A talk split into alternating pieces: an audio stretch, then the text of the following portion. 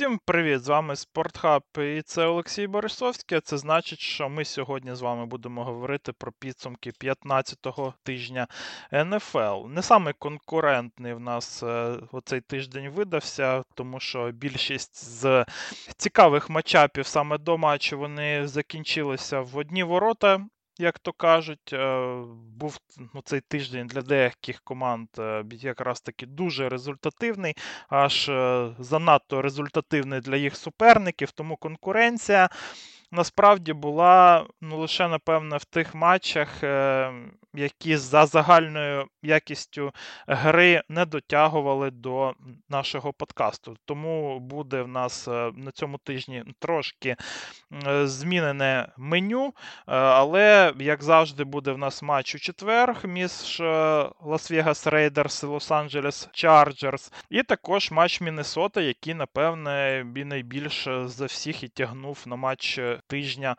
на 15-му тижні НФЛ. Ну а розпочнемо ми саме з матчу четверг. Лас-Вегас Рейдерс знищили Чарджерс з рахунком 63 на 21. І це той матч, який я зміг дивитися лише з пивом, бо на тверезу голову осягнути все це було просто нереально. Ну тому що Рейдерс, які на тому тижні взагалі не набрали очок, які програли три матчі поспіль, і за останні чотири матчі набрали всього 46 очок сукупно, вони відвантажили Чарджерс відразу 63 очки. Звісно, що у Лос-Анджелеса все погано, інакше такого результату бути і не могло, але якось е, ну, перше, що кинулось в очі, це відсутність е, самовіддачі. І гравці нібито вирішили просто злити Брендона Стейлі, не чекаючи кінця сезону. Бо його доля насправді була вже вирішена, його би так звільнили. Але власник е, Дін Спену, знову ж таки, він людина ну, така ну, доволі скупа, і звільняти його достроково він не дуже хотів. Але довелося, бо такий е, перформанс був е, занадто ганебним навіть для Спенуса і для Стейлі. І про Стейлі сказано в наших подкастах було доволі багато. Я був одним з небагатьох, хто критикував його з самого першого сезону в Лізі. Ну коли багато хто його ще облизував за абсолютно безглудність, оті самі розіграші четвертих даунів, але тоді йому на них е, ну просто ще трохи щастило, вони проходили, деякі проходили деякі ні. Але у цій прусі завжди приходить свій кінець. Е, і багато хто відмічає, що він був е, занадто розумним для ролі головного тренера. А мені здається, що Стелі це просто класіка фрази Молотова про Гітлера розумний, але тупий. Він дуже намагався всім показати, як він іде в ногу з часом, з оцими розіграшами е, четвертих даунів. Але коли треба було просто показати те, на що його у першу чергу брали у команду, тобто побудувати нормальний захист, він діяв просто по шаблонам і не привніс нічого нового. І матч з Рейдерс був е, доволі іронічним і навіть смішним для мене, адже в ньому Стелі якраз таки намагався зіграти в захисті хоч щось нове, і була спроба зіграти схему не з двома, а з одним високим сейфті, щоб трохи зупинити винос Лас-Вегаса і більше бліцевати також е, для створення тиску, але результат ви бачили самі. Бліц був е, в нього прям ну, дуже прогнозованим і не працював. Навіть недосвідчений Ейден Конал його легко читав і давав е, вказівку лайнменам або ранерам блочити бліцуючого гравця, а сам при цьому робив дуже швидкі компліти у звільнену зону. Це вам не Брайан Флорес і не Ден Квін. А коли був один високий сейфті, то на одній з бровок стабільно йшли бігплеї. Не можеш, не берись. І, можливо, ці конспекти Віка Фенджо все ж е, більш дієві, ніж е, самодіяльність Стейлі. Його перший сезон у Чарджерс був ще більш-менш, е, але тоді схема з двома високими сейфті була ще дуже новою, і ліга адаптуватися до неї ще не настільки встигла, як зараз. А з другого сезону був вже тотальний регрес, е, і відповісти чимось на adjustments інших команд е, вже Стелі не зміг ніяк. Ну і також показово для мене була історія, ну, ну коли під нього робили декілька дорогих мувів з Джейсі Джексоном і Халілом Меком, а захист навпаки зробив декілька кроків назад, і Джексон був у підсумку відрахований цього сезону. Загальний результат у Лос-Анджелеса під керівництвом стелі 24-24, що, на мій погляд, не відповідає таланту у ростері. Захист був 23-м за період його роботи в команді, що ну, також дуже погано, особливо е, для захисного спеціаліста. А три сезони закінчувалися спочатку поразкою від е, постгрудинського Лас-Вегаса в матчі win and in в плей-офф. Е, другий сезон закінчився поразкою від Джексонвілля у Вайлдкарді після лідерства 27-0 у першій половині. І третій вже який став і фінальним для Стейлі Чарджерс. 63 пропущених очок е, від мертвих в нападі Рейдерс. Як бачите, нового Бєлічика з нього явно не вийшло. Ситуація у роздягальні має бути настільки поганою, що offensive координатор е, Келлен Мур відмовився від е, посади тимчасового головного тренера, щоб не псувати свою репутацію. Цю посаду буде обіймати тренер outside лайнбекерів Джиф Сміт. Чесно кажучи, я вперше бачу, щоб головним тренером ставав е, тренер, який знаходиться настільки низько в ієрархії. Напевно, якщо б вже він навіть відмовився, то прохати стати тренером довелося би вже болбоїв. Генеральний менеджер е, Том Телеско був е, також звільнений разом зі стелі. Телеско працював у Chargers з 2011 року, так що подібна ідентичність е, цього франчайзу це, напевне, і його заслуга також. І нічого дивного в цьому рішенні для мене немає. Посада генменеджера Chargers, напевно, буде однією з найгірших в лізі. Звісно ж, з однієї сторони є Джастін Герберт, є деякі зірки у ростері, але є великим питанням, чи QB у Лос-Анджелеса він е, ну, дійсно топовий, а не просто якась погіршена версія Кірка Казінса. А інший ростер, в принципі, він одночасно і старий, і дорогий, і травматичний. Наприклад, на наступний сезон у платіжці у Chargers вже мінус 46 мільйонів доларів. Там також е, вже знаходиться 21 е, мільйон мертвих е, доларів Джейсі Джексона, а кепхіти інших зірок ну просто кінські. Це, наприклад, у Халіла Мека 38,5 мільйонів, Джові Боса 36,6 мільйонів, Кінан Аллен це майже 35 мільйонів, 32,5 мільйона в Майка Вільямса. Знову ж таки, Джейсі Джексон 21 мільйон, в Дервіна Джеймса 20 мільйонів, у Джастіна Герберта 19,3. І Багато хто з е, оцих е, з гравців вони близько не відповідають е, такому рівню зарплатні. І це ще толком не вступив в дію також другий за величиною в лізі контракт Джастіна Герберта, який буде вже топити франчайз з 2025 року. Я думаю, що хто б не замінив Телеско у Chargers, це буде одна з найскладніших робот в лізі. А ось головний тренер, напевне, має бути все ж таки атакувального плану. І ця робота може бути навіть не самою поганою, зважаючи на присутність е, Джастіна Герберта. Але вже є чутки про Бєлічика в Лос-Анджелесі, і це було б дуже по-чарджерівськи. Ну, хоча, може, тут логіка є, тому що, в принципі, Бєлічик е, оборону все ще може ставити, а в нападі вже якось там Джастін Герберт е, на якийсь рівень е, має вивести. Хоча, знову ж таки, персонал це основна ну, така проблема з Бєлічиком.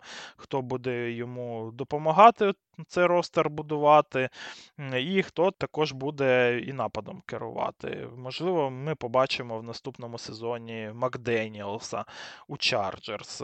Це було би цікаво, якщо б він би втопив ще третій франчайз із дивізіона АФК Захід, йому б для повної ще колекції не вистачало би тільки Канзаса вже після цього. Так що насправді я очікую прям дуже великі зміни у ростері у Chargers на наступний сезон. І хто б не був також е, в цій команді ген-менеджером, йому доведеться вирішувати доволі багато складних питань е, стосовно цих контрактів у зірок. Чи треба, наприклад, міняти Джоуі Бозу, поки його ще можна ну там щось отримати за нього. Наприклад, що буде з Кіненом Аліном в цій команді, чи ну, робити реструктуризацію, чи міняти його, чи просто відраховувати і так далі. Тому що, наприклад, Майк Вільямс і Дервін Джеймс е, це явно два кандидати на вихід, наприклад, з того списку, що я вам озвучив. Переходячи вже до самого матчу, то окрім змін в грі захисті Chargers, я би ну, також відмітив і деякі зміни в нападі Лас-Вегаса, якщо порівнювати з минулою грою проти Міннесоти. Рейдерс в цьому матчі вони грали набагато більше шотгана і розтягували оборону Лос-Анджелеса. І це дозволило Ейдону О'Коннеллу швидше вводити м'яч в гру і нейтралізувати Бліц. І тиску на нього не було взагалі, а також бокс був е, доволі м'яким, що спрощувало гру виноса. Знову ж таки, в ті моменти, ну, коли Стелі намагався грати кавер 3, ну, то бокс був е, у 7, у 8 людей інколи. Але в, в такі часи секондарі прям ну, дуже страждало. На початку матчу, наприклад, це все воно дозволило заграти Майкла Мейера по центру поля, а також виносити м'яча до того якраз таки моменту, коли Стелі е, вже почав е, ну, цей бокс е, вже більше насичувати захисниками. Я так розумію, що задумом було якраз ну, тут грати короткі паси винос, що є і рецептом успіху проти двох високих сейфті. Але коли Лас-Вегас побачив, що Стелі все ж таки розпочинав вже переходити на одного сейфті, і на мен каверидж на бровках ще й настільки погано за якістю, то вони дуже швидко зрозуміли, що бігплеєм бути. І pass protection ну, також давав і Оконелу, і ресіверам просто купу часу для їх розіграшу. Так що загалом тут можна сказати, що у Chargers в захисті не працювало абсолютно нічого. Дервін Джеймс в цьому матчі в черговий раз довів, що як мінімум у схемах Стейлі він е, вже перетворився на одного з найбільш е, переоцінених сейфті, або навіть і загалом захисників ліги, через якого ловлять всі підряд. Якщо він не може перекрити один в один навіть і третакера, то це прямий шлях на вихід з ліги. Ота зарплатня в 20 мільйонів доларів, е, він її більше не побачить. Не допомогли також і втрати. Істон Стік насправді розпочав дуже непогано матч у першому драйві, але у той драйв він закінчився дропом. Другий драйв був е, це фамбл Стіка, а третій драйв е, він е, тільки розпочався відразу закінчився фамблом Джошуа Келі. Декілька драйвів закінчилися пантами, а потім був відразу фамбл в Девіса, коротке поле і тачдаун Мейера. Тобто втрата, втрата, втрата, і тачдаун, тачдаун тачдаун і тачдаун. В общем, е, ви зрозуміли, не тільки Рейдерс були крутими в цьому матчі, а ще і Чарджерс дарували їм м'ячі. Повна відсутність е, бажання і дисципліни на обох сторонах поля у Лос-Анджелеса, е, вона ну прям дуже кидалася в очі. Наприклад, е, тому самому корнеру Майклу Девісу тут, напевно, що треба заборонити грати взагалі в мен-кавереджі, бо на це тупо боляче дивитись. Він, звісно ж, розпочинав сезон як четвертий, п'ятий корнер у Чарджерс, але його рівень гри в цьому матчі був нижче всіх стандартів НФЛ. Захист Антоніо Пірса мені дуже подобається. Вони грають одночасно агресивно і дисципліновано в кавериджі. Знову круто відіграв Роберт Спілейн. Ну, цей е, лайнбекер є справжнім відкриттям сезону. Я б коли не дивився Лас-Вегас, він е, мені завжди кидається в очі, він е, завжди на м'ячі. І якщо до цього року він був лише спеціалістом у кавериджі, то в цьому сезоні він елітний в цьому компоненті. Ще й до того став набагато більш універсальним і його використовують у пасрачі, він зупиняє винос також дуже непогано. Тобто, ви, якщо будете дивитися Рейдерс, ви на 100% е, його будете помічати. І насправді тепер мені цікаво, що буде робити Марк Девіс в offseason. Ну, тому що вже Рейдерс е, якось починають е, пов'язувати з деякими гайповими тренерами, але це знову може бути помилкою, як з Бісакією і Макденіелсом. Е, ну, Тому що команда заграла на іншому рівні під керівництвом Пірса. Як мінімум, захист виглядає легітимно. А з нападом, ну я не знаю, що можна робити з Айденом Оконалом, наприклад, в якості квотербека наскільки теперішній стан нападу він е, не відповідає загальному рівню, наприклад, іграців в команді. Можливо, і якраз таки так і мають вони грати. Якби не вийшло взагалі так, що якби роздягальна знову не сприйме зміну тренера і знову не повториться оця ситуація з Макденіелсом. Ну а е, щастя, здоров'я, їх очікує нове, на цей раз е, вже повне перезавантаження. Зміниться у франчайзі. Насправді, я думаю, що дуже багато чого, як мінімум, на рівні обличчя, і багато хто з зіркових е, ветеранів буде або відрахований, або обміняний в offseason, і склад має змінитися прямо ну, дуже кардинально. З їх платіжку наступний рік, я думаю, що буде складним і роком перемоги точно не стане. А як буде далі, і ну, чи зможе новий тренер і менеджмент змінити лузерську ментальність франчайза, це ми вже у майбутньому подивимось. Йдемо далі. Матч Міннесоти, Minneapolis е, Disaster на 100% на цьому тижні, адже Вайкінгс вони все ж таки програли в овертаймі Цинциннаті з рахунком 24 на 27. Цей матч був е, ну, прям дуже важливий для обох команд е, і з точки зору боротьби за плей-офф, а також заочного протистояння між Джамаром Чейзом і Джастіном Джеферсоном за корону найкращого ресівера ліги. Цей матч був у нашому прев'ю. Я вважаю, що повністю він е, виправдав своє знаходження там. Звісно ж, тут вистачало і курйозів. Одне перехоплення Ніка Малінса, напевно, що це один з найсмішніших в історії НФЛ моментів, але за це ми любимо футбол, напевне. Так що, на мій погляд, за подібними штуками і накалом пристрастей цей матч, напевно, що і сам по собі потягнув би названня матчу 15-го тижня. А помилок тут е, ну, також дійсно вистачало, і не одним е, тупим перехопленням від Малінса нас е, обидві команди підживлювали. Напевно, що розпочнемо з захисту Міннесоти. В Екеліба Еванса це був дуже важкий тиждень.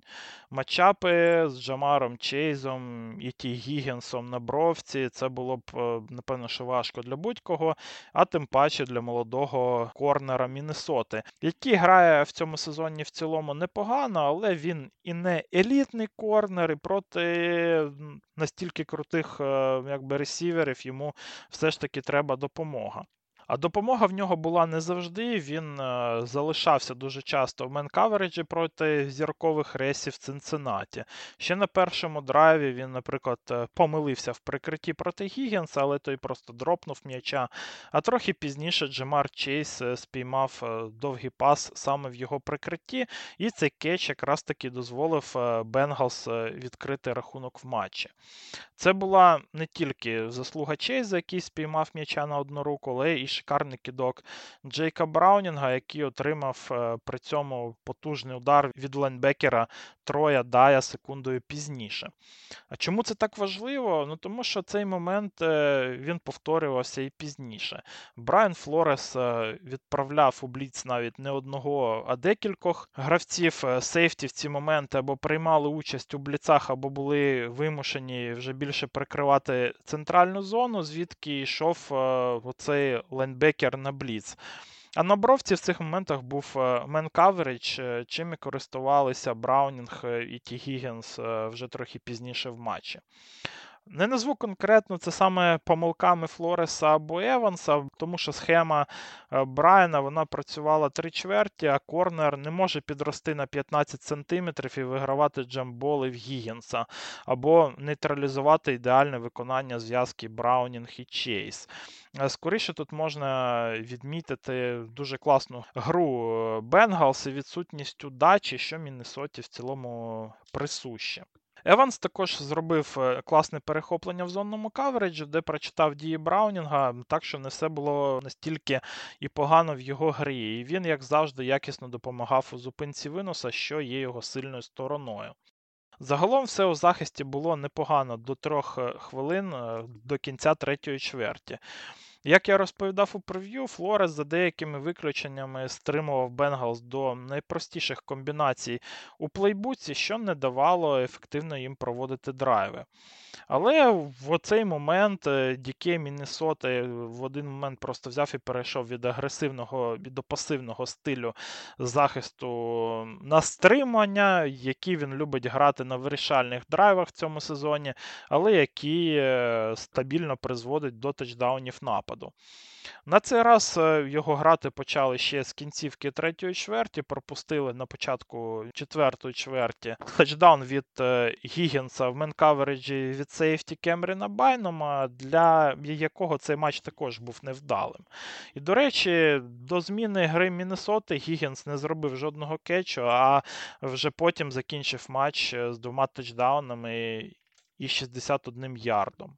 На наступному драйві Чейз встиг ще до своєї травми зробити big play проти м'якої зони, а потім Джо Міксон завершив його тачдауном на четвертому дауні. І, до речі, оцей е, тачдаун Міксона це яскравий приклад, е, чому Айвен Пейс не був е, вибраний на драфті за своїх габаритів. Лайнбекер Вайкінгс він то прочитав play і робив спробу теклу в ідеальний спосіб, але його габарити вони були просто недостатні, щоб зупинити Міксона, який з другого ривку заніс е, тачдаун. Тому розмір все ще має значення в деяких моментах, і хоча НФЛ все далі рухається в сторону е, того, що колишні strong safety стають е, сучасними лайнбекерами, а м'ясних лайнбекерів типа Рея Льюіса вже не треба мати на полі, але на коротких даунах і у гол-лайн е, все ж таки розмір і вага мають е, першочергове значення.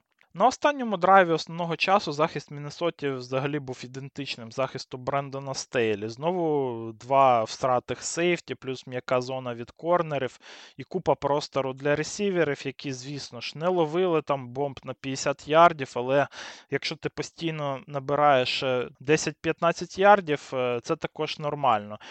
І мені цікаво, ну коли до різних спеціалістів в НФЛ дійде, що грати ось е, такий тип кавереджу ну, раніше, ніж остання хвилина матчу, це дуже погано і йде тільки в мінус. Ну, Тому що цей останній драйв він розпочинався десь е, за 4 хвилини ще до кінця. Основного часу, і я не знаю, як можна розраховувати, що він ну, хоч когось стримає всі 4 хвилини. Закінчився, звісно ж, драйв е, шикарнючим е, тачдауном від Гігінса в боротьбі з Келебом Евансом. І, до речі, при другому перегляді матчу мені е, вже стало зрозуміло, що Еванс не настільки винен в цьому моменті, адже насправді крив Гігінса в слоті Міхай Блекман, який загубив якраз таки ресівера Цинциннаті взагалі по самовіддачі у секондарі Міннесоти в кінцівці цього матчу в мене є дуже великі питання. Це реально виглядало як е, оця минула гра у Чарджерс з Брендоном Стейлі. Десь е, ну так само. Ну Чому так сталося, що просто три чверті грали нормально, а потім навіть і корнери ну, якось кинули грати. Це велике питання до Флореса. А Еванс е, в цьому моменті він просто намагався, наприклад, накрити ресівера Бенгалса з більш нижньої зони, де, де він до цього працював по Андрію Йосівасу, тобто це був взагалі не його гравець, він просто намагався врятувати ситуацію, в нього не вийшло, хоча він був е, доволі близьким е, до цього. В овертаймі, напевно, цей превентивний каверидж і і призвів би і до таких самих наслідків, але тут е, судді відверто проспали пас інтерфіренс Еванса на Гігінсі.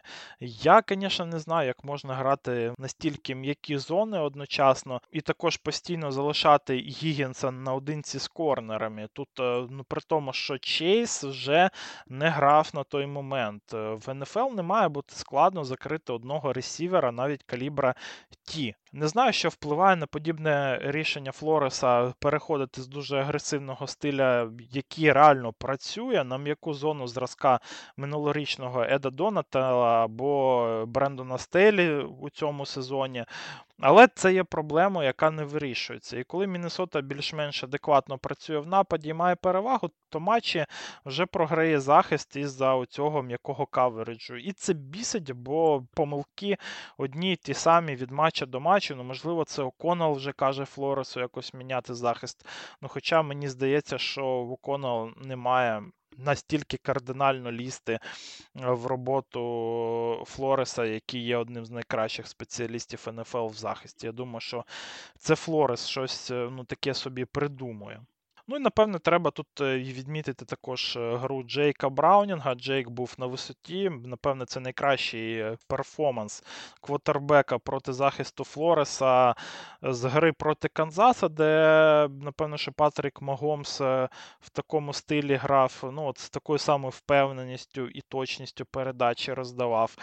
Ну і взагалі, якщо брати Джейка Браунінга по цьому сезону, то статистика по квотербекам в НФЛ збирається з 1950 2010 року. І за цей час е, ну, лише один квотербек набрав е, більш ніж одну тисячу ярдів з 75% комплітів у своїх е, перших чотирьох стартах. Це Джейк Браунінг. Тобто в нього найкращий старт у кар'єрі по цим показникам серед усіх квотербеків в історії. І насправді якість гри в нього також доволі висока. Не знаю, як так всі Джейка проспали, і в тому числі і Міннесота раніше, але в нього це дійсно боліло, тому що він вже після того, як е, вони перемогли в овертаймі, то Браунінг у камеру там типа кричав, що не треба було мене відрізати зі складу. Тобто боліло в нього ці всі три роки. Вже після матчу він сказав що в інтерв'ю, що мене там ну, дуже багато е, всюди відраховували, але у той раз це було саме болюче. Чесно кажучи, не знаю, де його відраховував, тому що Цинциннаті це його друга команда в НФЛ. Відразу після Міннесоти його туди забрали і все. Так що хтось е, ну, трохи піздюнькає, але уж точно боліло, і уж точно це а, саме такий болючий момент в його кар'єрі, ну тому що він тупо єдиний був і все, напевне, тому. Що стосується нападу Міннесоти, то вони ну, дуже класно розпочали гру з першого в сезоні тачдауна на скриптованому драйві. І дуже гарний скрипт е, насправді підготував Кевін О'Коннелл. Було багато виносу проти 25-го захисту по землі. В НФЛ також були і паси у вразливу центральну зону захисту Бенгалс і вишенька на торті. Це fake е, туш-пуша на третьому і один е, вже поблизу заліковки Бенгалс. Мені прям дуже сподобався оцей задум. На цій комбінації спочатку фулбек зробив shift на позицію для туш-пуша, але це був fake. Е, Малінс ще і зіграв play-action е, із е, Таєм Чендлером, який вже після цього біжить на праву бровку, і м'яч відправляється йому в той час, як захист взагалі нічого не розуміє, що відбувається, і весь скупчився просто поблизу офенсів лайн Міннесоти, вже очікуючи або пасу в центр, або виносу. І це просто шикарна комбінація, яку, можливо, і краще було би приберегти на кінцівку матчу, де вона б точно спрацювала і знадобилася. І насправді, якось е, після суботи я готувався, що я буду переглядати матч, і там буде прям дуже багато поганих рішень в Кевіна О'Коннелла, і знову я його буду розносити. Але при перегляді, при другому вже перегляді матчу, я зрозумів, що більшу частину матчу в мене не було взагалі претензій до тренера Міннесоти, до його плейколу. Звісно ж, не все ідеально працювало, але з бекап-квотербеком так напевно і має бути. Просто це Нік Малінс, це слабкий квотербек. О'Коннелл всадив е, на банку Джошуа Добса з аргументацією великої кількості втрат, що є, в принципі, правдою. Він казав, що Добс і фамблить більше за всіх в НФЛ, є одним з лідером е, за перехопленнями. Але одночасно він е, випустив у старт гравця, який з 2020 року на другому місці в лізі за відсотком клітків, які варті варті втрат. Е, і за цим показником Малінс е, він поступається лише Мічу Трубіскою. Л логіка. Зробив це О'Коннелл, звісно ж, для того, щоб ніяк не міняти напад і їхати на тому, що зі скрипом працювало навіть з Кірком Казінсом. Мінька в цьому матчі вона знову грала багато плей-екшена, На мій погляд, було трошки більше шотгана, ніж в минулих матчах, що логічно з покетпесером. Але Малінс е, він сам припустився декількох е, вже критичних помилок. І перше це було перехоплення біля end zone Цинциннаті, де він зафорсив м'яча в double coverage на Джеферсона. І насправді від більш е, якби, досвідченого бекапа Малінсу вже майже 30 років. Очікуєш більш зваженої гри, ніж ну, просто харакнути м'яча на удачу в double coverage на головну зірку. Ще і у red zone ось таке рішення рішення було. І так закінчився вже е, передостанній драйв у першій половині. За наступний драйв Міннесота так само легко увійшла в редзон, але там Малінс два рази вже підряд спочатку перетримав м'яча. Перший раз все закінчилося секом. У другому випадку він вже розумів, що ще один сек, і вже кікер може і не влучити по воротах. Ну тому він вже вирішив просто викинути м'яча в землю, щоб не втратити ярди, але влучив в маску лаймену Цинциннаті Біджею Гілу, і той чудом спіймав м'яча після доволі довгого жонглювання належачи. Одне з найбільш е, смішних перехоплень в історії НФЛ і класна координація лайнмена. До речі, для Гіла це рідкісне комбо QB хіта і інтерсепшена за один play. І до цього навіть у першій половині у Малінса був е, вже неточний кидок на Джеферсона по центру поля, де сейфті Дакс Гіл мав все ж таки робити перехоплення, можливо, і pick-six, але пробачив QB Міннесоти.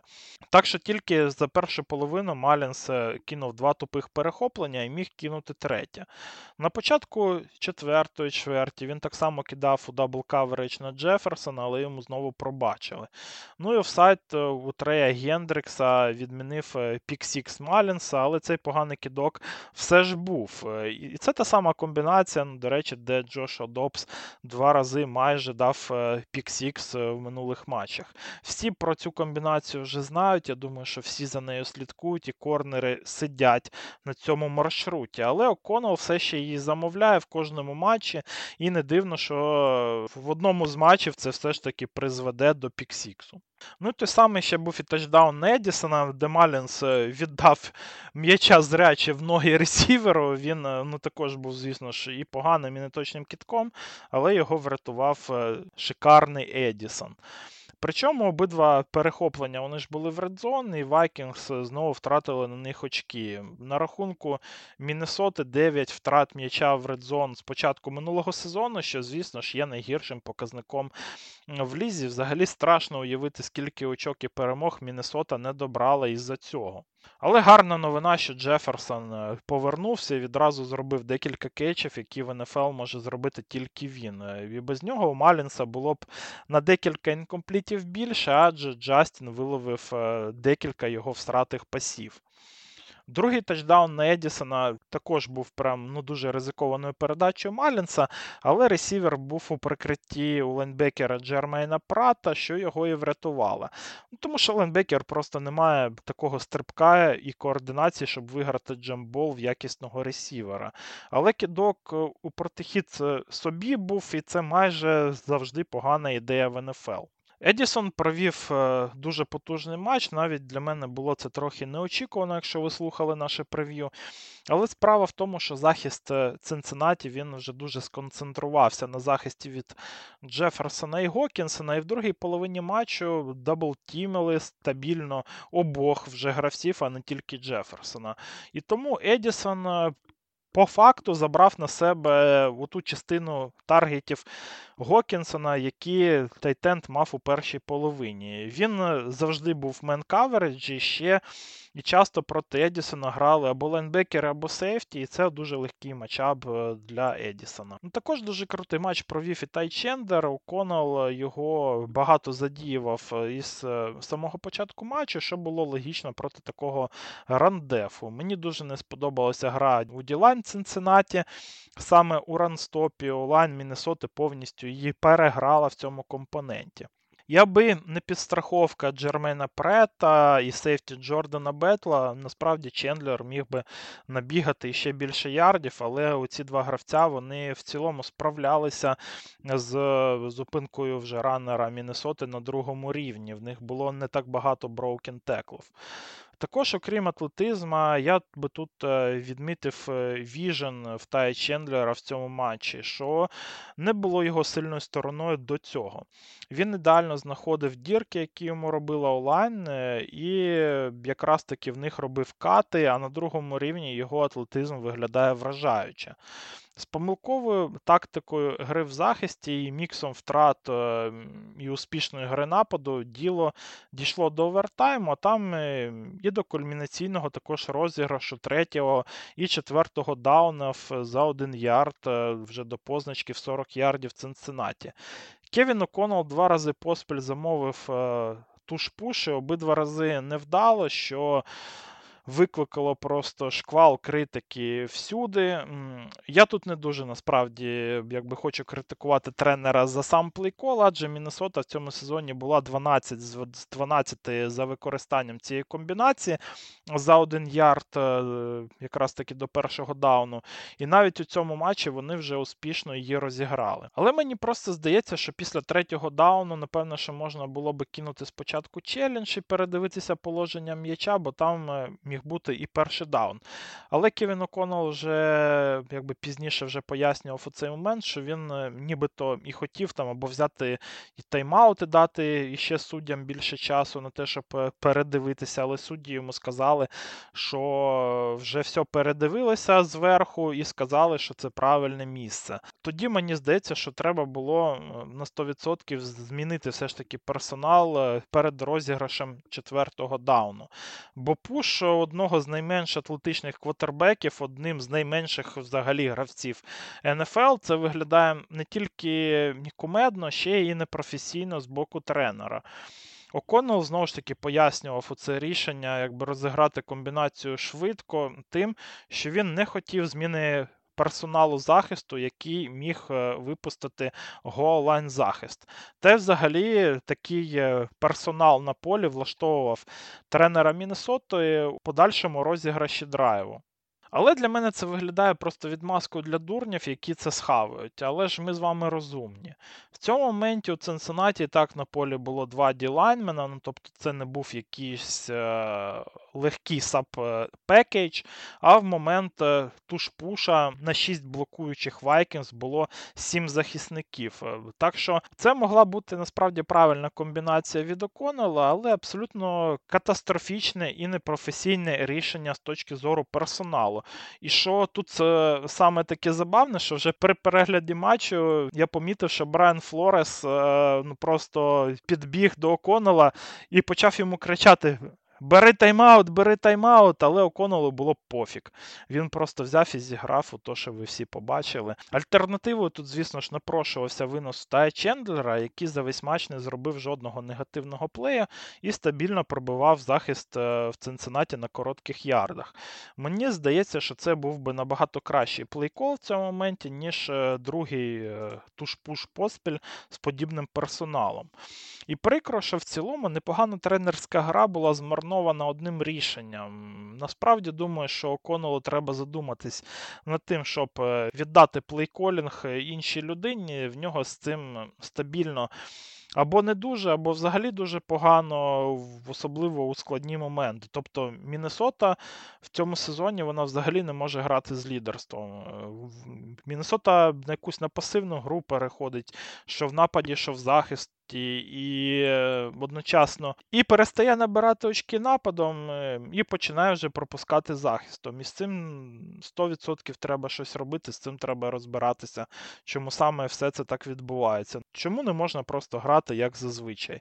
І все. Там ще з нападом ще понятно, що треба якби трошки більше виносити. Але в Оконела це, як ми бачили в минулих матчах, там з Денвером, наприклад, це все е, якось так відбувається, що або наприклад, або тільки пас, або тільки винос. Якийсь баланс в грі нападу взагалі втрачається. І е, вся гра нападу стає прям ну дуже прогнозованою. Це, напевне, був наш е, матч е, тижня на цьому тижні, адже в нашому голосуванні 48% обрали пункт е, всі матчі гімно, краще відпочинь. Але це не значить, що я буду прямо відпочивати.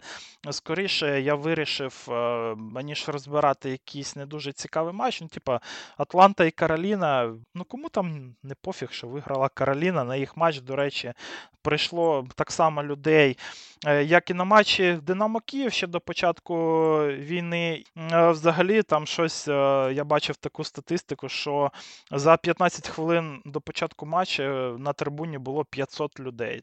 Вони, напевне, ще не зрозуміли, що зробити квитки по 45 центів це не є запорукою на того, що люди візьмуть і прийдуть на матч. Ну треба ж сімки роздавати перед матчем. Отак можна заповнити трибуни. Тобто Кароліні ще в плані маркетингу ще іти, іти навіть до найкращих зразків УПЛ. Е, ну про що тут можна говорити? А до закінчення подкасту ще дамо апдейт е, про гонку за плей-офф, е, ну тому що цей тиждень мав все ж таки доволі велике значення на шанси команд на вихід в ігри на виліт. В АФК Балтімор е, завдяки своїй перемозі став е, однією з трьох вже команд, яка гарантувала собі участь в плей-оффі. Продовжують вже Рейвенс займати перше місце в АФК, друге місце в Майамі, третє місце в Канзаса. Всі три команди свої матчі виграли на цьому тижні. Джексонвіль програв е, свій матч проти Балтімора, але все ще продовжує займати четверте місце, так як вони є лідерами дивізіона АФК Південь. Але з одним і тим самим результатом з ними вже йдуть і Індіанаполіс і Г'юстон. Так що боротьба в АФК Південь тут е, також в нас ще і закручується наприкінці регулярки. Клівленд е, виграв е, в нереальному стилі свій матч у Чикаго з рахунком 20 на 17. Я взагалі не вірив в їх вже перемогу. Але Джо Флакко зміг, е, як і Джастін Філдс, і Клівленд е, наразі продовжує займати п'яте місце з результатом 9-5 на шосте місце після перемоги над Міннесотою вийшли вже Цинциннаті Бенгалс. Це про важливість того матчу з Вайкінгс для цієї команди. Індіанаполіс таким самим результатом іде на сьомому місці, Г'юстон на восьмому місці, а Баффало Білс вже на дев'ятому місці. В них також 8-6. Е, Пітсбург е, свій матч програв і опустився відразу із е, шостого місця на десяте. І тепер шансів на вихід в плей-офф у Стілерс не так багато, особливо зважаючи на якість ігри. Вони, до речі, вже всадили на банку Міча Трубіскі. Денвер Бронкос також програв свій матч на цьому тижні і йде вже на 11-му місці з рахунком 7-7. Е, всі інші команди вже, ну, можна сказати, що віртуально вилетіли із плей-офф. Що стосується відсоткового значення, то Клівленд е, покращив свої шанси на вихід в плей-офф на 5%, Джегуарс мінус 13% отримали шансів на вихід в плей-офф, але все ще залишається в них більш ніж 75% на вихід в ігри на виліт. Buffalo Bills е, стали одним з найголовніших е, переможців у цього тижня в НФЛ, плюс 16% е, в них на вихід в плей-офф. І всього два тижні тому в них було ледь 20-22% на вихід в плей-офф, Тепер це 63%. Г'юстон Тексанс е, також, не дивлячись на те, що грав в них е, кейс кіном, але здобули перемогу і покращили свої шанси на вихід в плей-офф на 9%, майже 50% їм зараз дають на це. А ось е, в Цинциннаті Бенгалс, не дивлячись на те, що вони йдуть на шостому місці, і Джейк Браунінг грає настільки круто, все ще їх оцінюють шанси на вихід в плей-офф менш ніж в 30%, навіть там 26% на них дають. Але це вже не нульові нульові шанси, ну хоча б так. А Денвер і Пітсбург, напевне, найбільше тут вже і програв ще в АФК на цьому тижні, мінус 15% на вихід в плей-офф. У Денвера це вже 22% лише, і мінус 19% у Пітсбурга. Це найбільша втрата в АФК. І тепер всього 11% е, дають Пітсбургу на вихід в ігри на виліт. Що стосується НФК, то Сан-Франциско свій матч знову впевнено виграли. Займають вони перше місце у конференції з результатом 11-3. І ну, тепер вони не тільки офіційно в плей-офф вийшли, а ще й офіційно виграли свій дивізіон. Філадельфія на момент е, виходу подкасту ще не зіграла свій матч, але все рівно гарантувала е, собі вихід у плей-офф. Е, в них 10-3. І так як Даллас свій матч програв, то Філадельфія зараз віртуально йде на другому місці в НФК. Дітройт виграв свій матч 10-4. Тампа Бей переграла Грінбей в надважливому для себе матчі і продовжує займати четверту сходинку із-за лідерства в дивізіоні НФК Південь. Даллас опустився на п'яте місце, 10-4 в них результат, але одночасно Даллас і гарантував собі вихід в плей-офф. Міннесота е, вона продовжує займати шосте місце, але тепер в них немає тої самої переваги в один матч. Тепер вони тільки виграють е, тайбрейк в Нового Орлеану і в Лос-Анджелес Ремс із-за кращого результату в конференції. Лос-Анджелес Ремс іде на сьомому місці, на восьмому місці йде Нью-Орлеан Сейнтс. У них е, такий самий результат е, у всіх цих трьох команд: 7-7. 6-7 у Сіетла, але свій матч з Філадельфією вони грають сьогодні вночі.